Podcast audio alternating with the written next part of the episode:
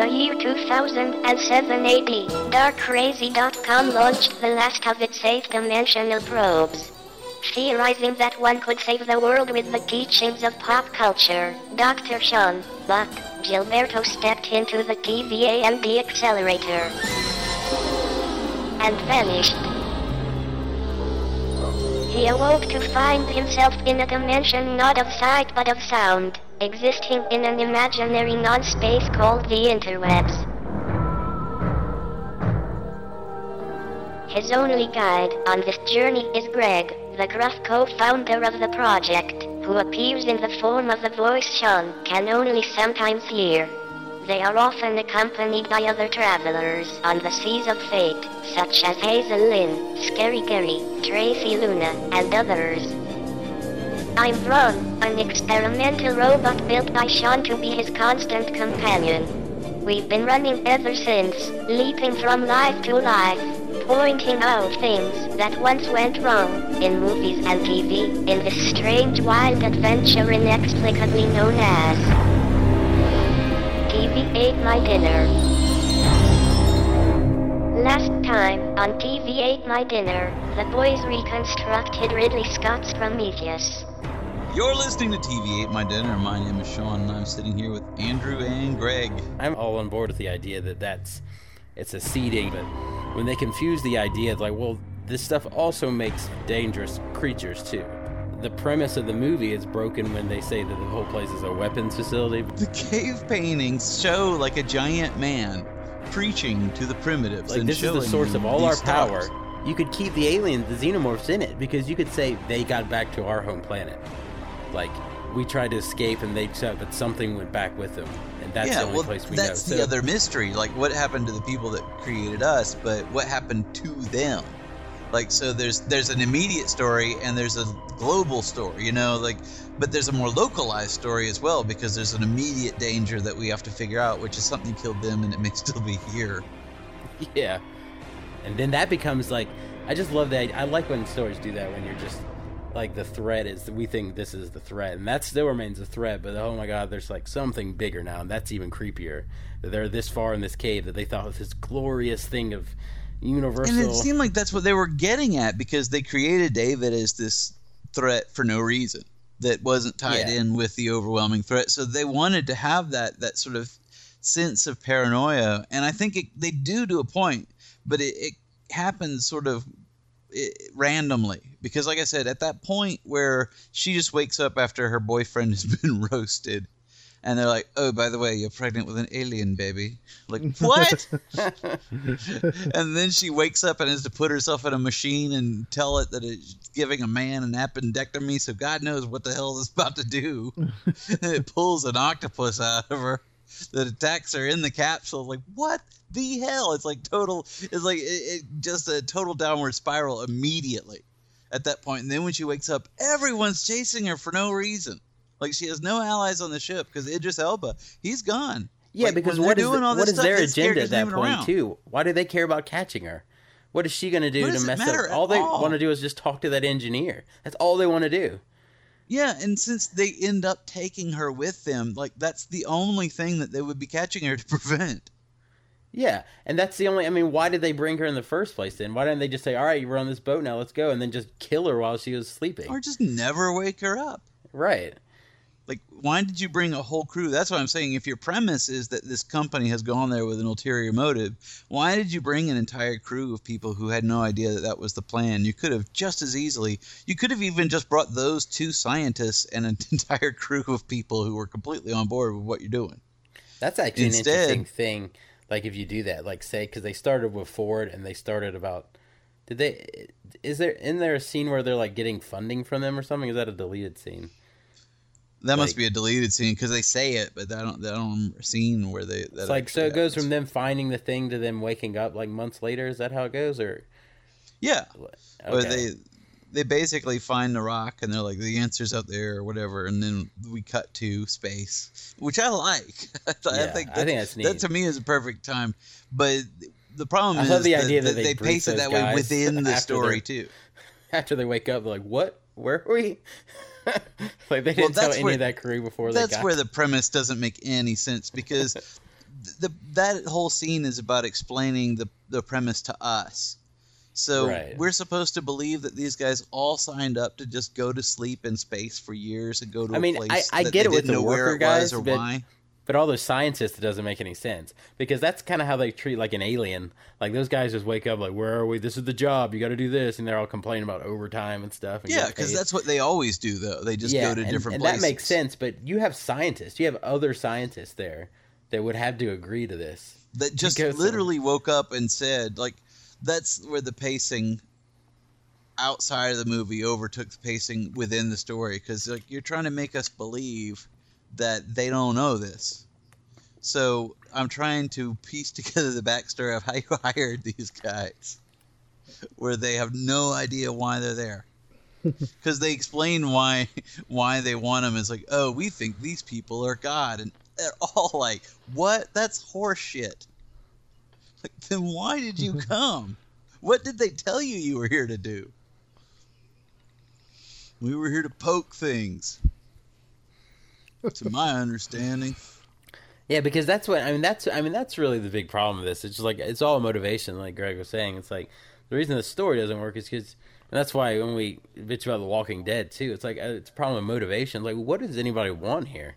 It's Yeah. like why are the bad guys bad and why are these good guys? What do, what do they want out of mm-hmm. this? Well, that's And if you in The Walking Dead. It always works. Like, why are you fighting to stay in this place where at least as many of you have died? Yeah, it's like why, and th- that's what's the, like, and the Weyland thing. It's just that you wanted to go and then you risked and you you didn't even know this was going to work out, but you put yourself in cryo sleep just to wake up to talk to the thing. I was like, isn't Well, that the weird? yeah. Why, why would you wake up just to talk to the creature anyway? Why wouldn't you? Because it would have ended up being safer ultimately. I mean, not completely because they would crash the ship while he's asleep, but but you know, at least you wouldn't have been killed. You'd have lived a little longer. Why wouldn't you send David to go talk to this thing and find out if he could make any headway? It's like, why do I have to get up and go talk to the guy?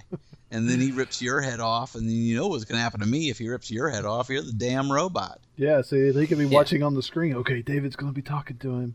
David's going. Ooh. Well, what's the point in having a robot if you're not just looking just through his in. eyes? It's like, why don't I just talk through the robot?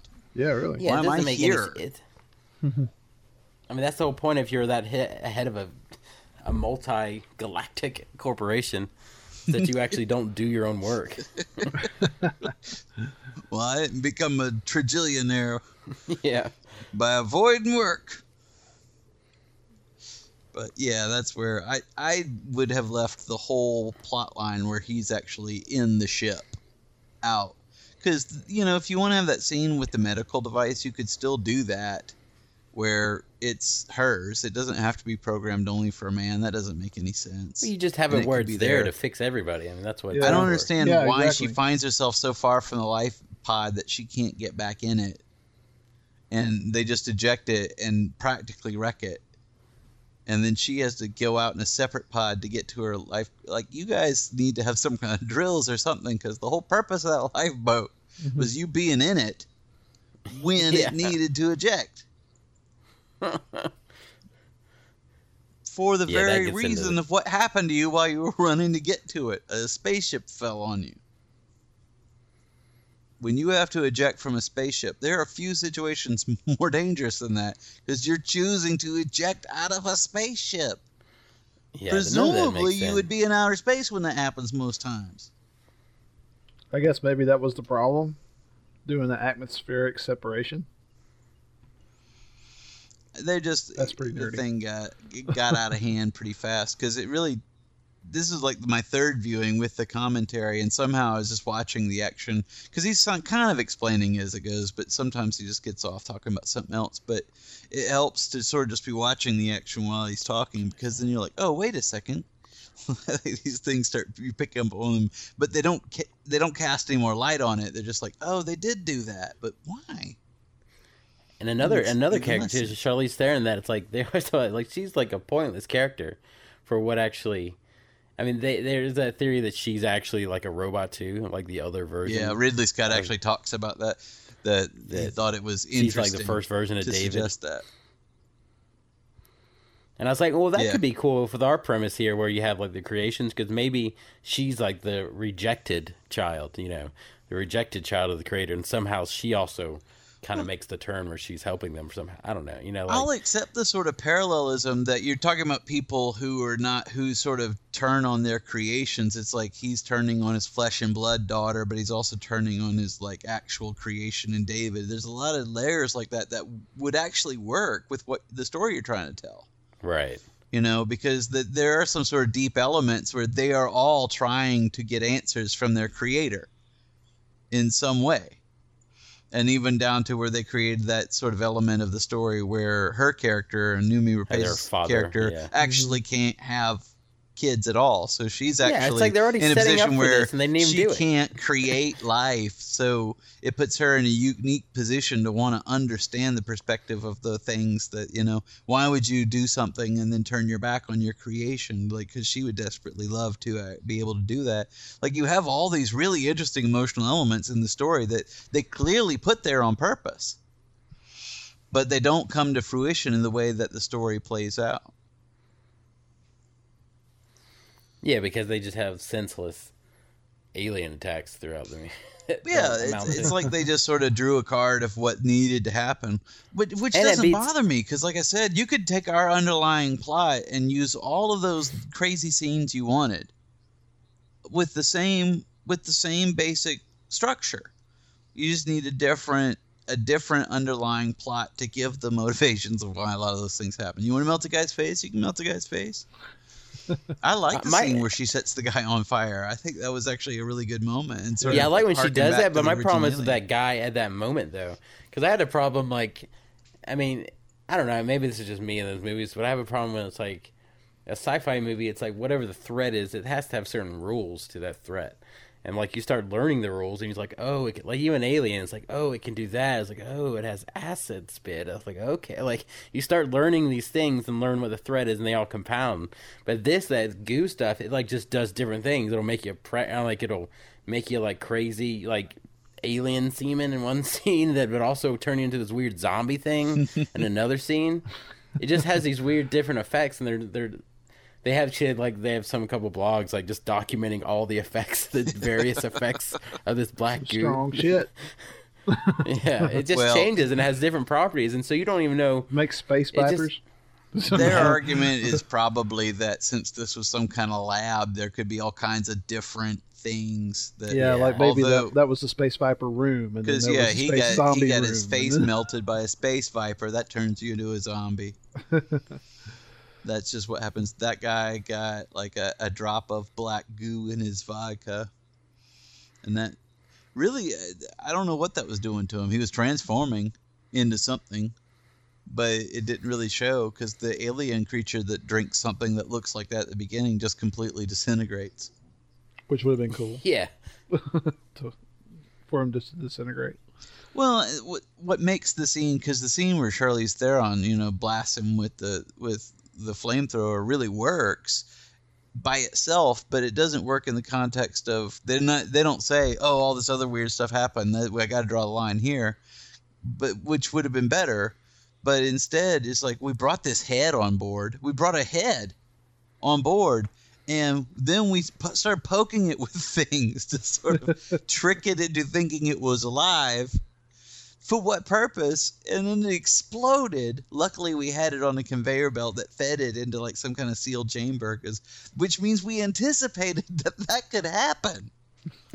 we were like, this might lead to an exploding head. That's why we brought it into the exploding head lab. but no one said anything. Like they hold their masks up when it starts to bleed black blood. Like it's probably too late. Aren't you scientists? Why aren't you wearing your mask the whole time? And she doesn't do anything about that. He brings one of those canisters in, and they don't even notice. Takes it back to his room. No one notices that. He starts taking it apart, pouring that goo all over the place. No one notices that. But then suddenly the dude comes back sick, and I'm like, "That's it. I will burn him alive before I let him in." Like that doesn't. It, That scene would does give you to hope present for a- as an escalation. That scene does give you hope for a moment, though, that that Charlize Theron is going to end up being like the Ripley character, the character that's that's smarter Yeah, than 'cause everybody, and You actually think of her because you Yeah. could tell that she doesn't want to do it, but she has the conviction. Mm-hmm. But then that doesn't play out. Her character just ends up running away and getting run over by a yeah, I found spaceship. while I was looking this up, I actually found some. Um, there's some article that says a hundred glaring logical issues with Prometheus, and they just have they. I mean, they talk about the same stuff too. Like the whole point is like they ask the question. I think they want us to come find them. I'm like, why? And they actually never address that issue. But one of my f- mm-hmm. favorite ones it goes, "Why are Doctor Shaw's dreams fully edited with multiple angles and crossfades when, when David watches them?" I always saw that too. It's like they're not in her perspective. I mean, that's a movie thing, I guess, but it's just kind of funny because he is watching them though. I know it, it comes to the point where it just gets to be so preposterous, you just kind of end up running out of things to say. It's just, it, Well, it's yeah, just because I don't want to poke fun again, but it is hard when you start analyzing what you do to make it work. You kind of have to look at it from that perspective. Well, it's it's this is probably one of those movies that's this really is the ultimate movie for a Phantom edit because it seems like just about all the elements you need are there, but the but the story needs to be tightened up, hemmed up, and uh, it could be made into a better movie just with what it already has. Yeah, and I this is why I, I, I really strongly want to talk like because because we'd have to come back if we really wanted to do this, but we were talking about possibly doing a how would we do the Prometheus sequel. I don't think we'd have to get into the plot wise, but we've already sort of hinted at that is, you know, what we would have done as a sequel to our Prometheus. Mm-hmm. But I think you know some of these ideas could could be harvested in a, a Prometheus sequel because very little of what the people assume to be true in Prometheus is stated by fact in the film. Yeah, I mean, I, So- I still it's hard talking about this because you don't even know actually. I Yeah, mean, they may have a plan. I don't even know what is the considered truth of what happened. I mean, we could all be thinking different things right now about what actually, the point, like what actually happened. Yeah, so there's still room in a sequel to come back and say, well, you know, these guys were just wildly speculating about this. Nothing, nothing in the story says that Yeah, and you that could come they back were and say called to this wa- planet, or that these people actually created humanity, or that they intended to destroy humanity. These are well, you all could actually, you could actually, I mean, you could engineer. To, I mean, engineered to our point of view. That you could say that somehow because they're heading toward that engineer planet, right? And the same situation could have happened, but they could have made the point that that engineer was like some rogue engineer, and he's the one that started playing with this stuff that they should, you know, Or maybe he intended was to. already infected with some kind of space crazy. Did Right. anybody think that these guys might have frozen themselves because they were already infected with something? space crazy. He had space crazy. actually, to be honest with you, they could actually do in a Prometheus 2 what we just said they should do with this movie. Because when she goes to the planet one and asks them what's up, they could get there and it's a wasteland. Right. Yeah. And she realizes that something has gone wiping these people out. You know, and then you still have that alien tie-in if you want it, but you don't need it. Yeah, because you could. I mean, the only thing saying that plays as a weapons thing was Idris Elba saying that. Like Isn't he's that the one only. I mean, he scene? doesn't He even just know what he's talking that. about. I mean, all this stuff is terrible, so I guess you could make that assumption. It's like, well, all this stuff is making people zombies. But uh, in the commentary, Ridley Scott is really, really likens it a lot more to to germs. You know, he was Right. saying like this is like if Ebola gets out, like it just wipes out everything. You know. Right. So it could be that could have been some kind of quarantine facility where they gathered up all this goop or whatever and all the infected people or I mean, it still they were there. It was like the would- CDC for this this this civilization. It doesn't make sense why they would point us to them, though. You Well, they again, point us it- you could- star maps.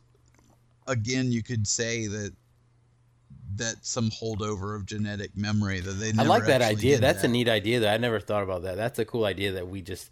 It's like this weird collective unconscious that we have that, like a memory of some home planet or something. That would That's a cool make more sense concept. to me than than a that they're calling us in at all, or b that they're calling us in because they want to kill us. Yeah. Well, that's what's like. Well, these we they they came down and they gave this precise map to these these primitive cave people who couldn't actually draw a very great representation of this engineer, but they could draw a precise star map of the universe that leads us across, you know, infinite number of galaxies out there to this one place. That is funny. Well, when you put it that way, Because it, sounds stupid. Well, because well, when you think Yeah. of it from an astronomical perspective, it gets even dumber because it's like, you know, the, it, they drew this constellation that there's no way they would have been able to see, but we can see it. It's like, well, if it's not visible to us from this planet, then I don't understand. Like I'm trying to imagine. It's like if they were drawing the constellation as they saw it from where they were, that would be in no way a reference for us. Like it would look completely different to us. And if we can't see the constellation from our planet, then what exactly? Because first of all, how do they even know? Like when they're looking back on it. I don't know. I guess it's not so far away. It, it must be visible with telescopes, but wouldn't have been visible to the naked eye of the and, and the thing about it too at. that idea that like I mean, say let's take it at face value. Say it's like they showed us this map and they left these things or whatever. Those are like from those like ancient you know astronaut ideas or ancient alien shows. Like that's going the premise that that's all we know, and we assumed like they could have been engineers. They could have been the people that seeded humanity because you know people advanced so far and they had all this technology and stuff. But that's a dumb idea when you actually show them seeding humanity. Like you know, so it's like it's like why would they actually be back and like be talking to these people? Like the whole idea is that they create these things and tend this garden, but it's like I mean it's like you know the absent gardener kind of. I mean it's the whole like God metaphor for that, but it's like why would they actually be coming back to these people and talking to you? Just like well, we, while you guys were still dumb, we we came and talked to you. You had no about like space history. travel, and then when you actually had spaceships, we didn't bother to come back and elaborate.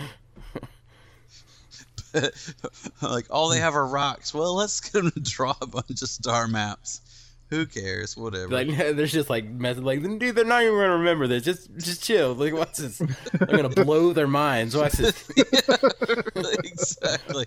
There's like a bet riding on whether or not we'll ever like- hear from humanity. like, like we yeah. That's what it feels like. Because that really is the ancient alien things. Let's show them to stack a bunch of rocks and let's get the hell out of here. So that's how the movie when when David goes and talks to the alien, should have been two engineers, and when they wake up, one of them hands the other one ten bucks. exactly. Oh, what do you, what do you know, humans? Uh, like, okay, yeah, well, win. that's where I mean, because when we see him disintegrating himself, uh, like he, that's not necessarily seeding Earth, or that could be just seeding any planet. But then you wonder if that's the method, if that's something they do on purpose, like that sacrifice, then that doesn't explain how. Like, so are they saying there are others that were around after that happened to sort of to look after things, and at some point they left? you pretty much don't learn anything new about the engineers. A little bit, I mean, but but for the most part, you're still confused. About and nothing good. Yeah, like nothing we good. don't know their story and and they seem like just a bunch of rampaging assholes Mhm. so we haven't really learned anything useful that like that that that justifies a, a 30 or 40 year mystique it's like man I mean, 30 years ago i wondered about these guys and turns out eh, not much to it There's a bunch of jerks. yeah space jerks Yep. aliens are jerks we always used to say that aliens are assholes all, all of our primitive history shows us and even modern times every time aliens come down they just do things to screw with people and leave. But i think yeah it, but with with some of these concepts and maybe that's why i really hope they make a prometheus 2 because i really think you know especially if they have some of these ideas in mind they can make a prometheus 2 that expands on the story. And they don't have to worry too much about what they did in the first Prometheus because they never really came out and said anything. It was all just them guessing the whole time and wildly guessing. Like, oh, these these guys drew us star maps. We think they made humanity. It's like, wh- why do you think that? because Yeah, that was one, one- of the points in the logical fallacies of it. It's like, why do you just assume that? It's like, why is she considered a scientist? For her, one reason is I just believe. well, that's They just in, spent the- three trillion dollars for this expedition because I believe.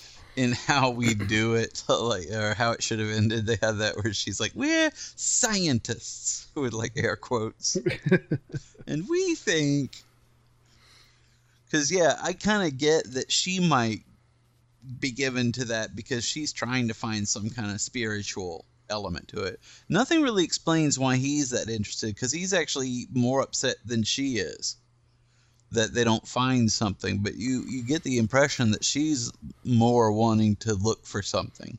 Like I it's her think wild I think idea. it's I think that's a cool thematic idea too. When you play with that idea, it's like you have these scientists or these races that.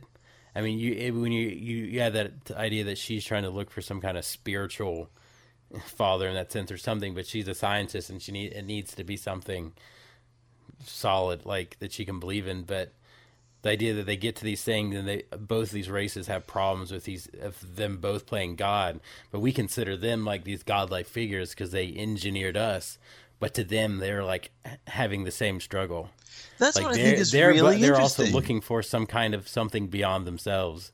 That Like, We're in the act so of doing that, offended that, they would make us and not be more impressed with us. But right at the same right, time, by the end of the movie, she's carrying David's head around in a bag. right. But I mean, it goes down. I mean, that's the whole Absent gardener thing. It's like the idea that, like, you know, like why? What is there? What is? I mean, the start of creation and the start of this, the from the asteroid, the fountainhead of existence. like, what actually? where does that come from? And the fact that you, I mean, and then it's like, why wouldn't they treat us the same way we treat our creations? You know, we just throw these things away too. So it's it's an interesting. Just there's a lot of there's a lot of thematic juiciness in there that could be really profound, and what what it's actually dealing with if they listen to us. I still think it's it's exciting. Like if they make a sequel and explore these ideas in a way that makes a little bit more sense, I'm still on board. I'm still curious to see them, them go into the philosophy of, of that story. But this idea that they they created us and now they want to kill us is like it's so egocentric on our part that we just assume that it's all about us completely. It's like we were more or less indifferent to you. You found our planet and just started making things up.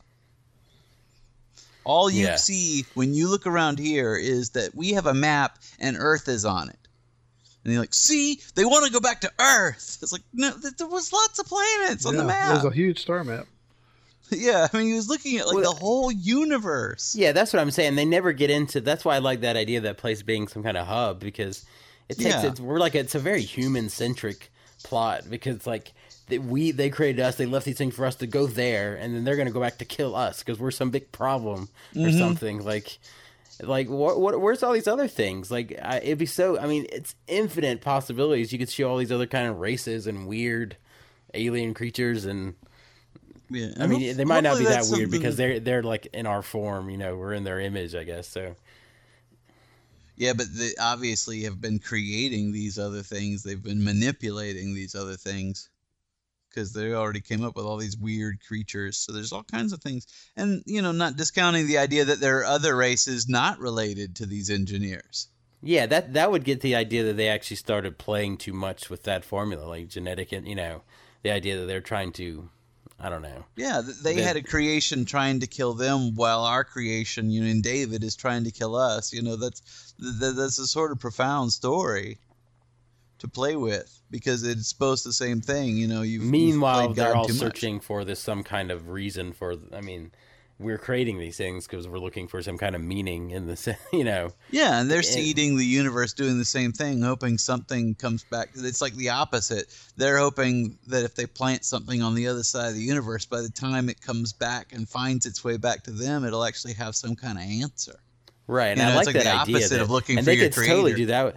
They could totally do that with the sequel, where it's like because they didn't really bring them down from kind of divine almost status in this, but I like the idea that we we assume they're just so much they engineered us, and if they actually created us, I mean, in the sense, in a practical sense, they are godlike figures. So they created our species, but in the sense of created creation, like that, we actually get to them. It's like, so what? How did this all start? And like, we don't know. We just created you.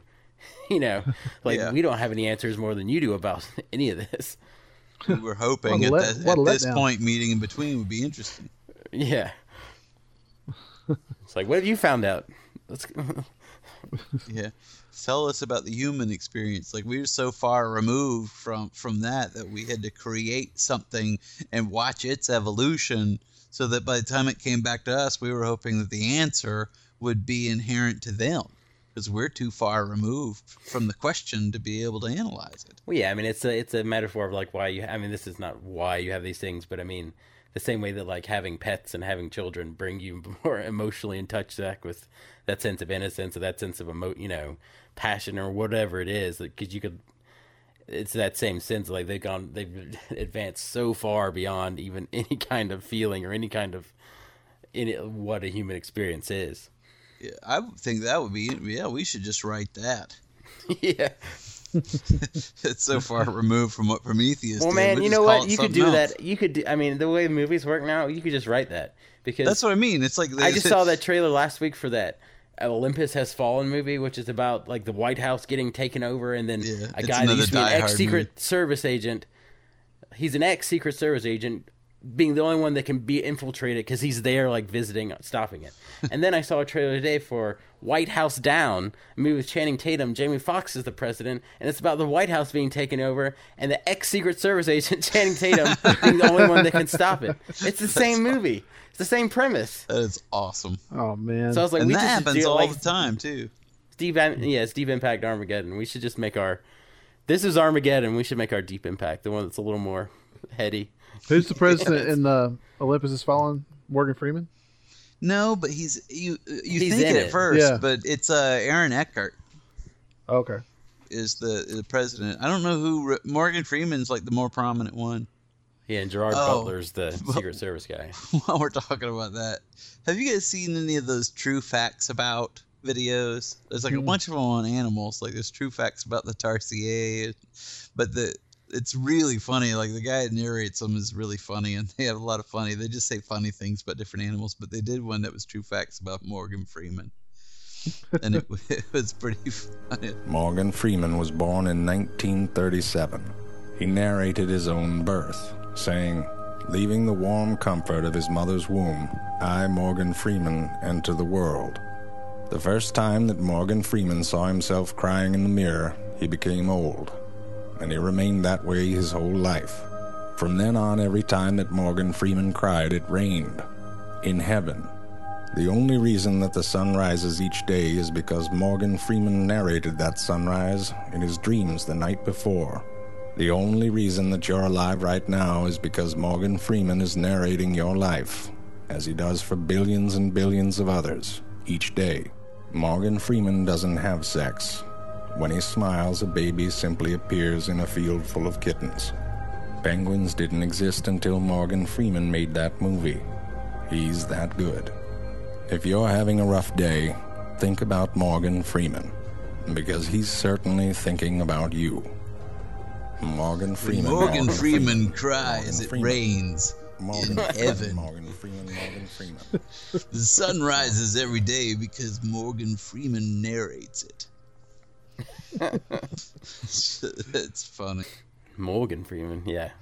Abby, my wife, she got obsessed with watching the mashup videos of, of like Taylor Swift and the Goats, or like I'll tell you that one goat will crack you up because that one is like "Arr!" that that that one's funny, but the one because even there's one that just screams bloody murder. So you just look at it, it's like a normal goat and it just looks at you all crazy eyes like. Yeah, that's the one they use, and they had to do a Whitney Houston like "I Will Always Love You" mashup, and that's the one they use. The The other one is really funny in that Bon Jovi one because it is like. "Brrr!" it sounds like a guy just like hey.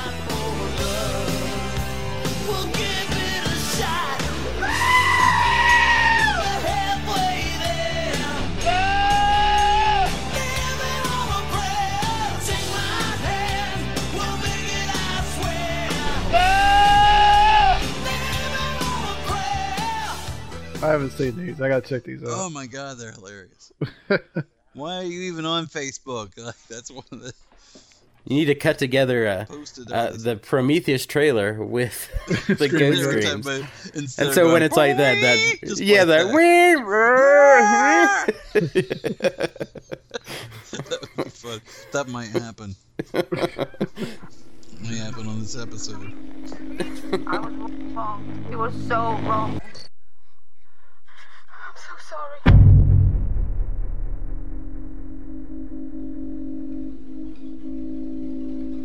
Well,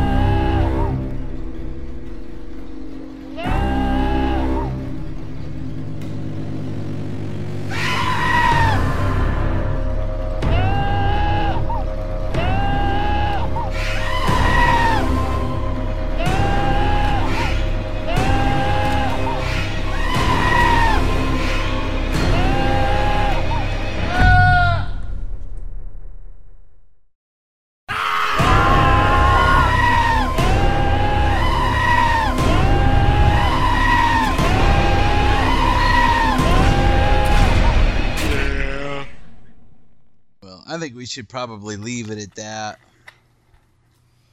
For this I think that was pretty solid. I, that's, I, I, I love these reconstructive criticism because I had that initial idea before when we talked about it, but then once you start actually going through that plot for plot, you actually see the, these thematic elements that are already there, like surface, and it's like, whoa, that kind of helps you re- re- appreciate what what the Yeah. work that went into the movie because we start out just complaining. That's why I like this because it, it feels like such a positive approach because you start by going they shouldn't have done that and they shouldn't have done that and shouldn't have that, and then- but then you're like no let's look at the things that we could work with. And Right. then you start going, "Wow, they got a lot of good stuff going on here." and that's the thing and it, like and i think i mean between the dark knight and this it's like i think that's just like a taste thing because i mean i think they're both of the same quality.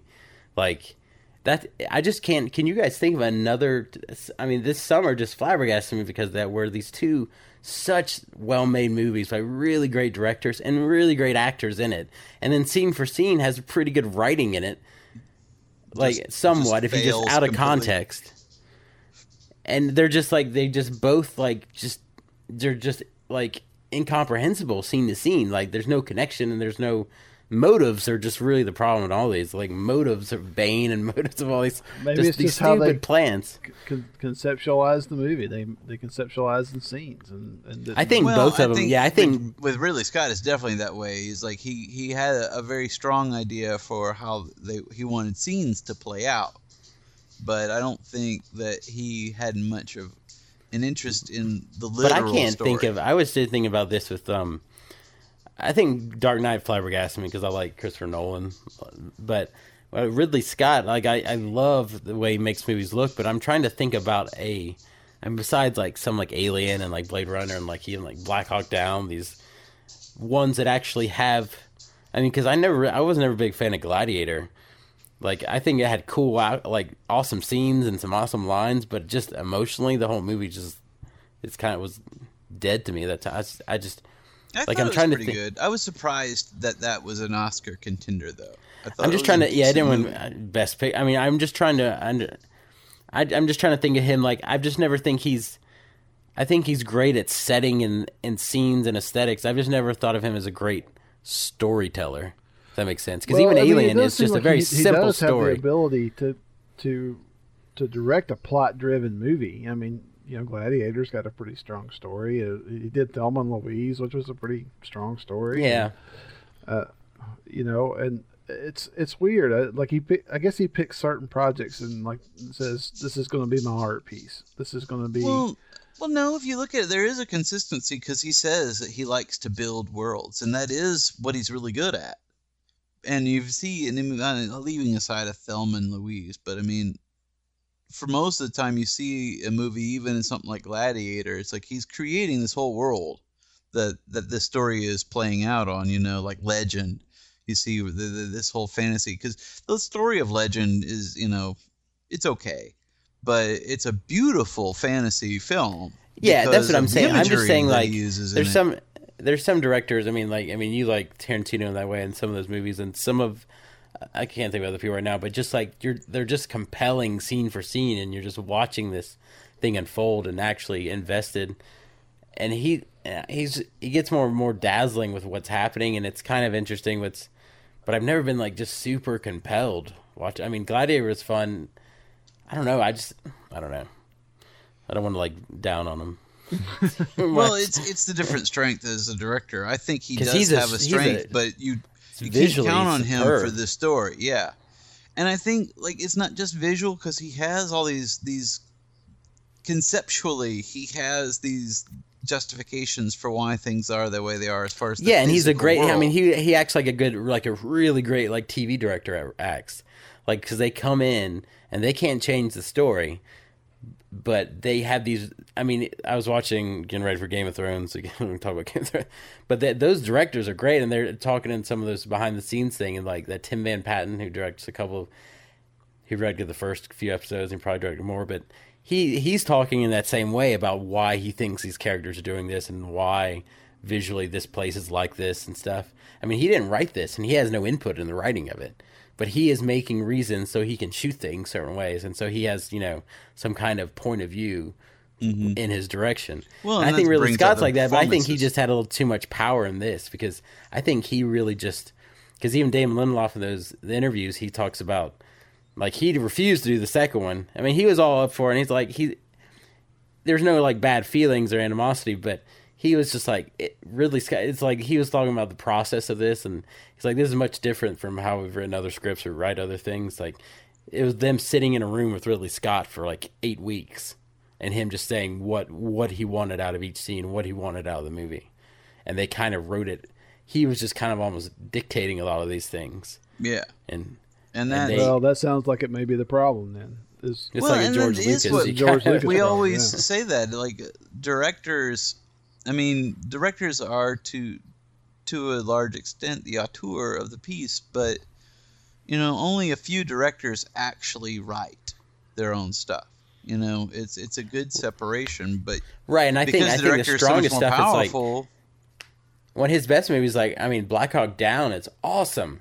I mean, it's compelling and scene for scene. It's like because you know he didn't go in there and change scenes. Yeah. I was like, this is how this happened, and we have to make yeah, sure like, this, this, is would be better if it was right. apaches And to me, Like, that's his most that. compelling movie. Like if you just watch the story. I mean, just as far as storytelling, and the, if you think about it, that's the one he couldn't change.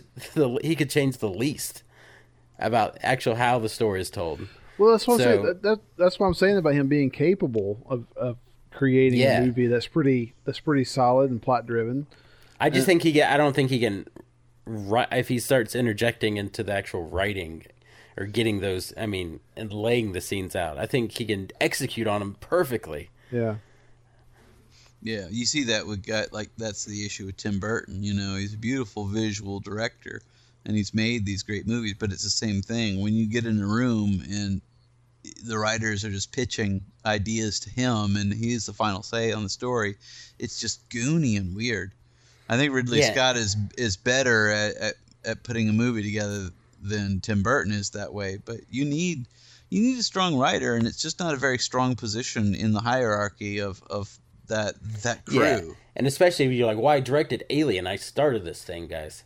But then if you go watch back, I, I before Prometheus, I went and rewatched Alien, and it's a great movie, but it's a very simple movie. it's a horror movie, and it's a very simple in structure. I mean, it's massively done how they lay it out and how I mean, but it's there's not a lot to it. Mm-hmm. So I mean, so it's like, yeah, you did great at that, but you're gonna take on this hugely heavy, like philosophical, like about the creation of human beings and stuff. Like it gets, a, I think he's just a little out of his depth as far as that kind of storytelling, and I think he just kind of took, I, I mean, from what it sounds like, he kind of.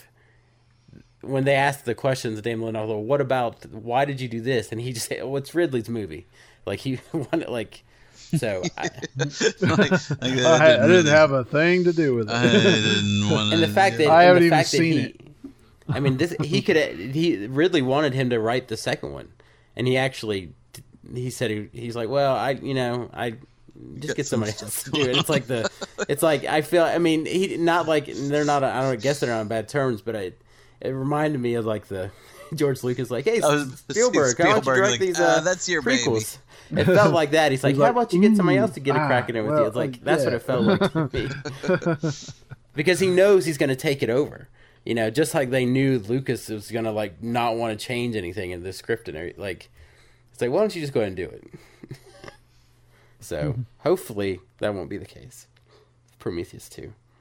Yeah, I would like to see because I feel like I feel like it's just it's not completely off track. This is salvageable. I mean, there'll be some things from no matter how you write Prometheus two, there'll be things from the first Prometheus that just don't make sense. But the overall story could be saved by just expanding on it.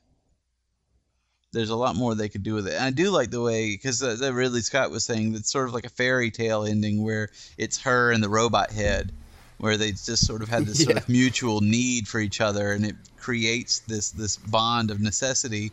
But it, it has a sort of fantasy element to it because it's so weird, you know. Yeah, I that think that's how the yeah. story ends. And I found that interesting. I think that would be a fun dynamic to play with in a sequel She's carrying around a sack. with just head. Yeah. like, How they going to telling write that one in fly the next an alien movie? spaceship. Could you imagine the aliens like, what the hell is this about? They just and that's the thing I feel about the second in. one. It's like it has the most promise because at the end, you're like, whoa, that's gonna be a cool idea. Like they could just do anything, and then that's also why like I'm kind of scared because like it could just be anything. Yeah. Because Yeah. this at least had a frame. I mean, this had a framework of well, it's like an alien movie. and has these parts and these parts, and that's how you approach it. But I was like, I mean, you could approach that sequel in like infinite ways. Well, I like, I do like the ideas. I still like the ideas of the movie. Like, I like this concept of, you know, God wasn't what I thought he'd turn out to be, so I'm gonna go track him down and Right. ask him about it. Yeah, I like that, and I like that. that I- Hell, man. I really think that I the movie became more than like I feel like this is like a Spielberg movie. It would have came out four years from now and been the movie we're talking about because you know he's like they develop stuff. He developed stuff for like ten years or something if it's not ready. And I feel like they sold the movie like all right, we're gonna do an Alien prequel, and then like we said. The guy wrote the script and had all these awesome elements, and that was cool. And so they brought Lindelof in. It's like, hey, let's make this, and he emphasized the cool elements but they still didn't get the other things out of it. And I was like, I think if you gave this movie like three or four more years, they'd be like, hey, let's not do the Alien prequel. Let's do the story that we're talking about. I mean, I really think it's just it was just like started to become better than the actual concept was, in a way, a more I, interesting I do think movie. that's than- actually true because the idea of it beginning as an alien prequel seems dumb because it's as a story, it's a much more interesting idea than Alien. But Yeah, they but sold it with the alien hook because they thought that would be easier, which is weird. It's like Ridley Scott still has to pitch people. Well, he would have to he would have to pitch me because he's had so many of these, you know, weird forays into craziness. You know, you kind of have. I, he would if I was a studio executive, he would definitely have to pitch me. Well, I mean, even if he doesn't Yeah. pitch them, they're not. Even if he's not pitching them, he, they just have to agree. Okay, Alien prequel, great, because we know it's going to be big, and that's a big franchise, and you're coming back to it, and we can sell that. yeah, And so it's like, and I feel like, and then that become, and that's easy to hire screenwriters to do too. I don't think there's a script for this before it got sold. I feel like, you know, they just sold the concept, like, yeah, it's an Alien prequel. We'll figure something out. And then they got some people to do the script. And then in that script, he's like, "Well, that's an interesting take on this." He's in, that's a like he that Jon Spaihts guy thing. Just he's he started all this engineer stuff. Like he like he came up with something better than the idea. He's like, wait a second. It's like this is actually really great, and and that's where that stuff came from. And that just, I mean, it's an accident and, and it's cool, but then it like, I don't know, it made the the, the final thing be weird because it the, the the original premise is actually holding it back.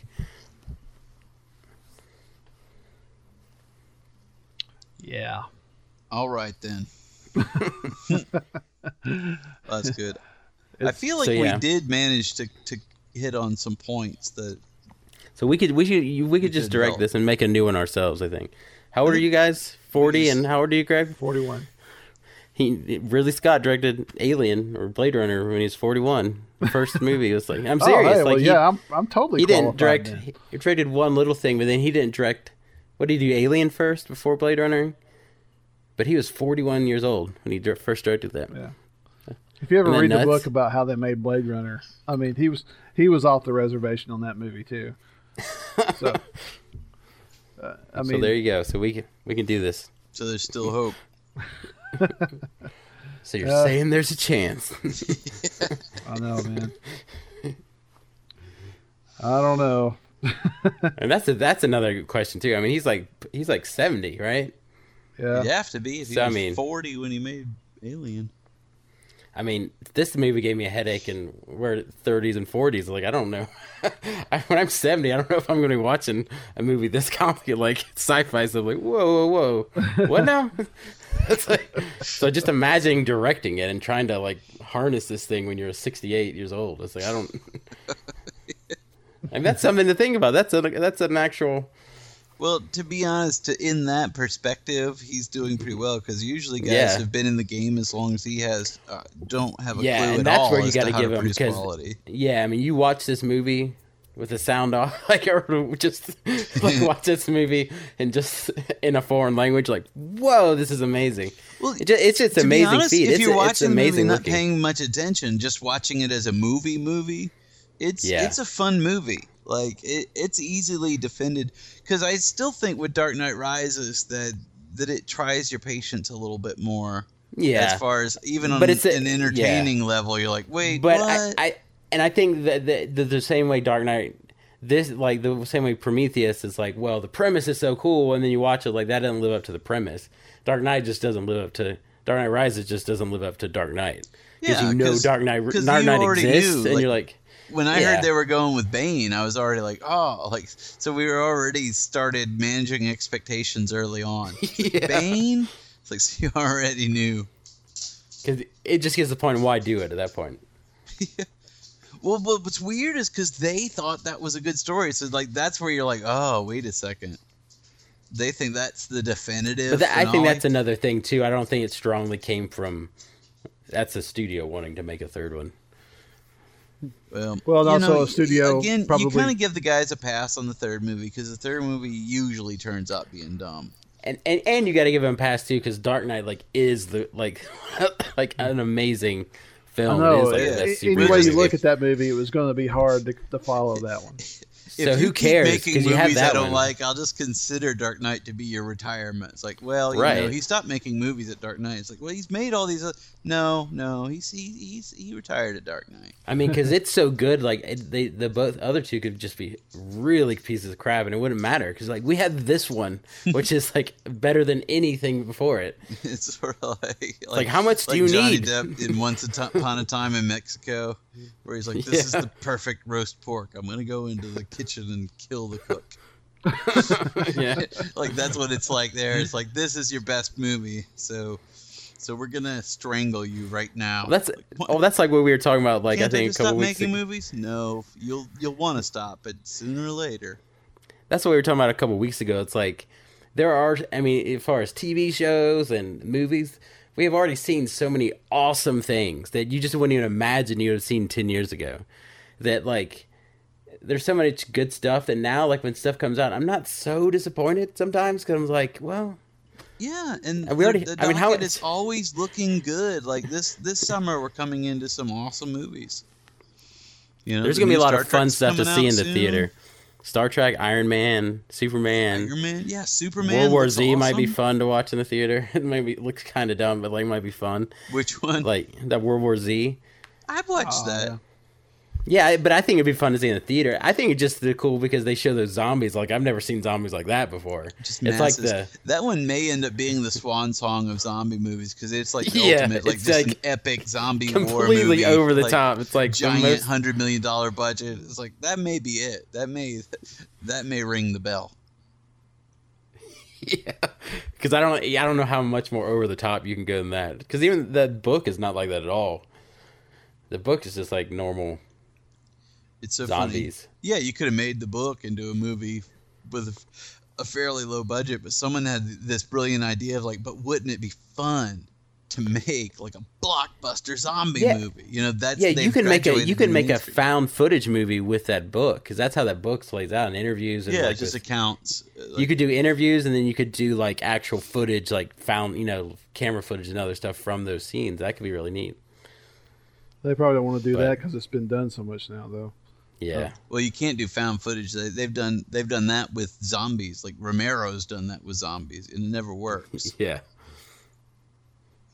Because honestly, zombies aren't that scary. They're Well, not when there's, like- anymore.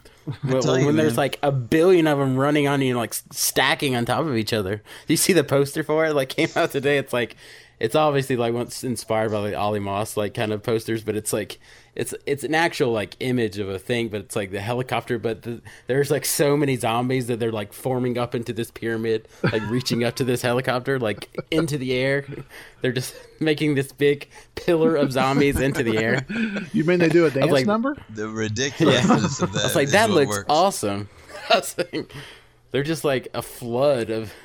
I think that's gonna be cool. I think that's where I think I I, I kind of am sympathetic to the fast zombie school because fast zombies are scary.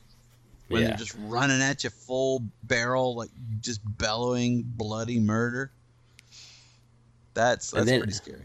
And then um, I just saw the poster too. I forgot that that comes out this year in November. That Ender's Game movie comes Oh out. yeah, I'm excited about that one. Is that like an Has Orson Harrison Scott Ford? Card? Yeah, Yeah.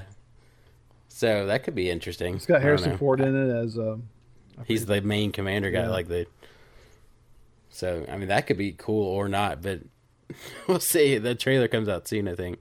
So it's gonna be a good year, I think. And then Thor comes out in November-ish, I think. Yeah, I think like this, year fall. might be like compared to last year because last year just it was like bam, bam, bam, bam, bam, like you know the Avengers and all these huge movies.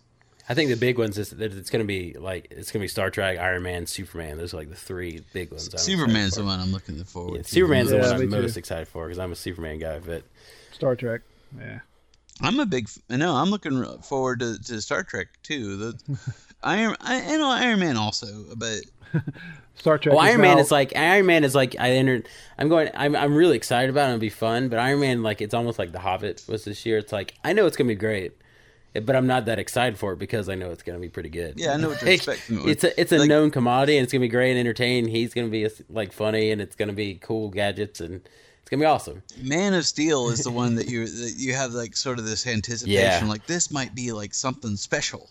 Yeah, Like it could it could be every the now and then the movie comes, like like like the Avengers. I was actually blown away because Oh, I, I knew um, it was going to be good, but I didn't. But it, actually turned out to be something special to me as a movie. Like, some of the, the the early reviews of it say it's they thought it was great. So who knows? And Pacific Rim comes out this summer too.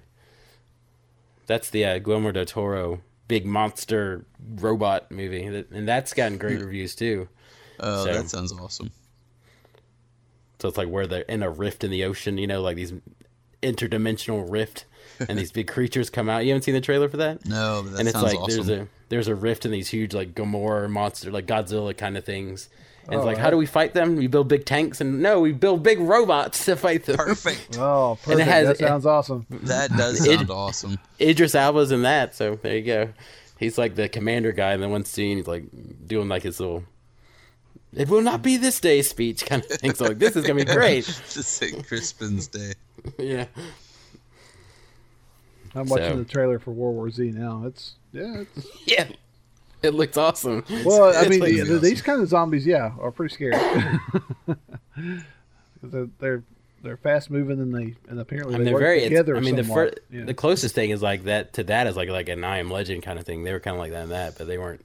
This they looks didn't just, work. Yeah. yeah. This looks just like stupid fast. Like still, like there's just so many of them that it doesn't make any sense, but it looks awesome.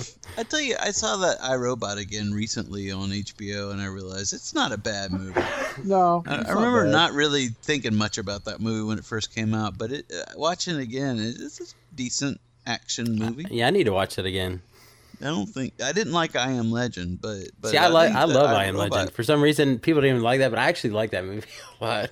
Not necessarily like the the zombie parts. I just love all the survival parts. I love that story. I've read that short story a bunch of times. Well, like, I just I- love that I idea. like I Am Legend because of I mean the, the way they portrayed New York and and just the look Yeah, of it's the just movie was, was pretty cool. I I, did, I Yeah, I agree with that. I didn't enjoy that. I thought that it was overplayed, where he's like in a Ferrari or whatever, shooting. Well, some of something um, some of the that's well, yeah. There's lions there. I was like, why are there lions? I guess the zoo, but thing.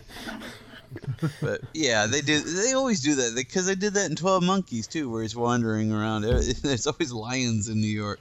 Well, that's what I was wondering we, uh, the other day, like on TBS, some of that Evan Almighty was on.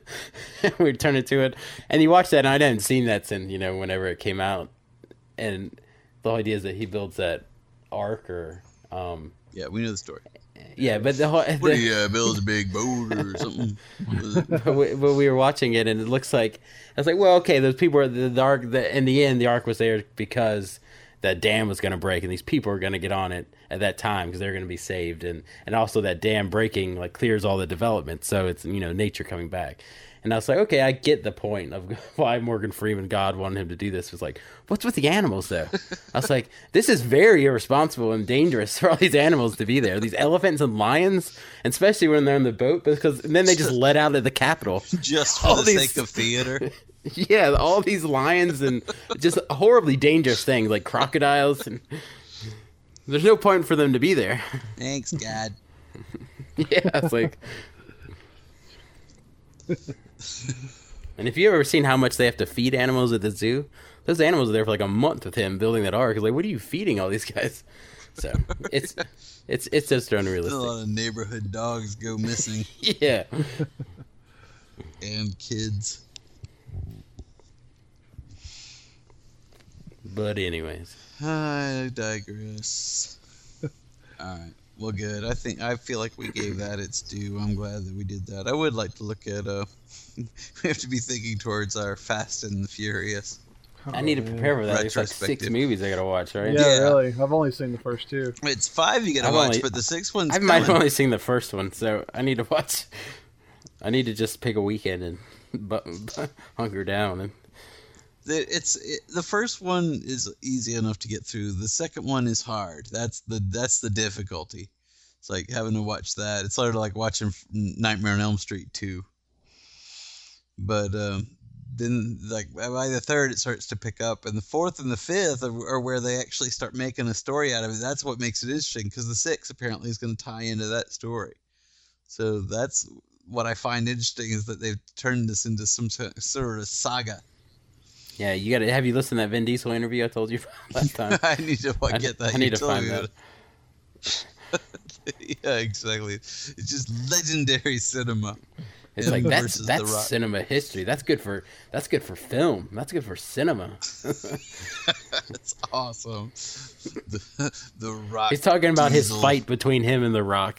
That's what he's talking about. That's I think I would like to change my name to Rock Diesel. Rock Diesel. Rock Diesel. Rock Diesel. Like R O K though. No, like no, forget that C. Razor butane. It's your butane. that is what I'm talking about. All right, okay. then. I think but we that's that's coming. Cool. and I do want to do Hellraiser when we get our horror folks back up. A Hellraiser one should be in the, in the make. I'll tell you what, what what we do need to do. Somebody needs to do this with me. Is is uh, that Evil Dead remake is coming out in April, and I want to talk about that. So someone's got to be able to watch to talk Evil Dead with me. damn it. Hey, I've seen all the other ones. I haven't, you know. I guess I could see the new one. I tell you what's funny about the Oz the Great and Powerful is it's basically just a plot point by plot point remake of Army of Darkness. It is the same story. That's awesome. Because it's like he's he's sort of this like fast talking guy who gets swept out of his world and he gets washed into this weird fantasy world where he's mistaken for some prophesied savior, and he sort of just swindles his way through it until you know the shit gets real. So it, It's like it's the same story. They even have they even have that line from Evil Dead 2 where where the little China girl is like, "Let's go kill us a witch." She's adorable. That little China girl, and that's like maybe my favorite CG creation as a character. but it's it's a really good movie and it's a really sweet movie too, and it's just just fun, there fun Bruce- cinema. Is there a Bruce Campbell sighting? He's in it. He does have a little cameo. Awesome. So it's it's definitely worth going to see, and I and I enjoyed it a great deal, and it's good use of the 3D. Beautiful movie. All right, well we'll get back to that other stuff. I don't know what we'll talk about next time, but we're good for a while. I do want to talk some Evil Dead, but we'll see what happens. We're cranking out episodes. We're actually going to make it to 200 episodes, which is funny. Then in a couple weeks we'll do our we'll do our Downton Abbey retrospect. Downton Abbey. Yeah, people are like the show is really soft this year. yeah. They did a Downton. They haven't done horror any horror episodes.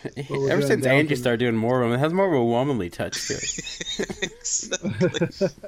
Yeah, I can't help it. Yeah, I know. Last year they did like two episodes on Cabin in the Woods. They did a full retrospective of Friday the Thirteenth. This year they talk about Star Wars, Doubt and Downton Abbey. Jesus. Hey man, I'm addicted, man. It's like crack. How far are you? I- I'm uh, just finished the second season. I'm, I'm we're starting the third Wow.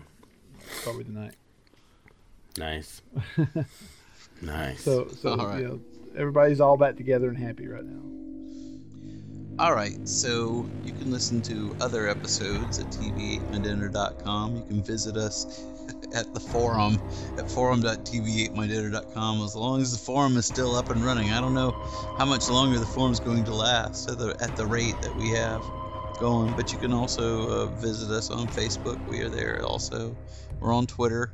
We're on the Google Plus. People stop believing in the forum, it'll cease to exist. It'll cease to exist. We'll get sucked But- up by the the Great Black or whatever.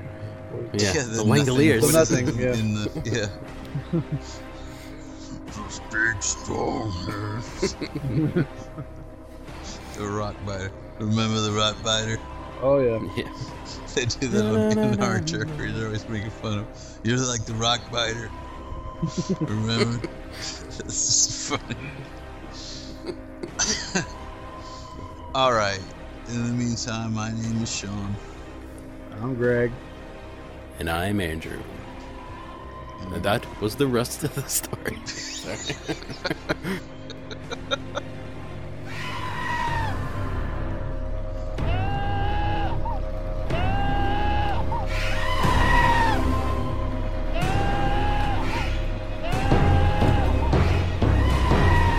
You're crazy.